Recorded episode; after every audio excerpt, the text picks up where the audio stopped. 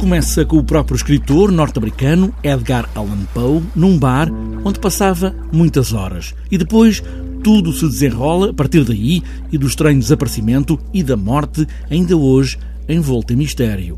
Marco Graça, que encenou este espetáculo e onde também participa, realça é à volta do escritor que todos os contos e poemas percorrem os lugares mais icónicos e fiéricos da Quinta da Regaleira, em Sintra.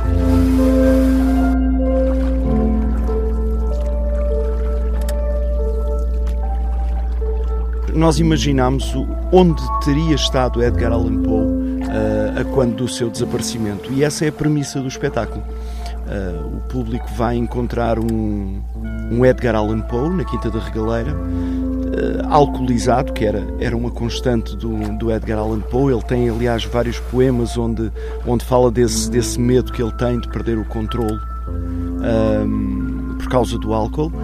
E... E depois o público vai seguir, o Poe vai sair desse, desse bar onde está, e o público vai segui-lo, literalmente, através de, de um percurso na Quinta da Regaleira, uh, vai segui-lo um, e o Poe vai ouvir muitas vozes na sua cabeça, vai procurar inspiração. Há uma personagem um, misteriosa, uma mulher...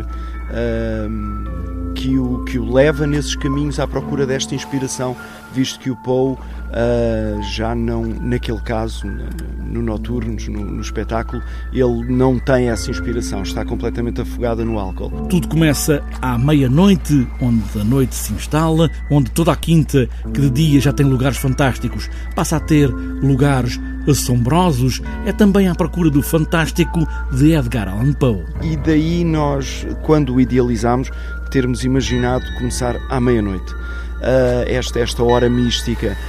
Um, e havia uma frase do Edgar Allan Poe que de, vou tentar parafrasear, que é qualquer coisa como um, tudo isto não passa de um sonho dentro de um sonho. Uh, e então nós queremos precisamente que as pessoas entrem nesse sonho dentro do sonho. Descobrir novos contos criados à noite, à volta da história do próprio escritor e do desaparecimento de Edgar Allan Poe, que desapareceu e foi depois encontrado a deambular nas ruas e três dias depois morre.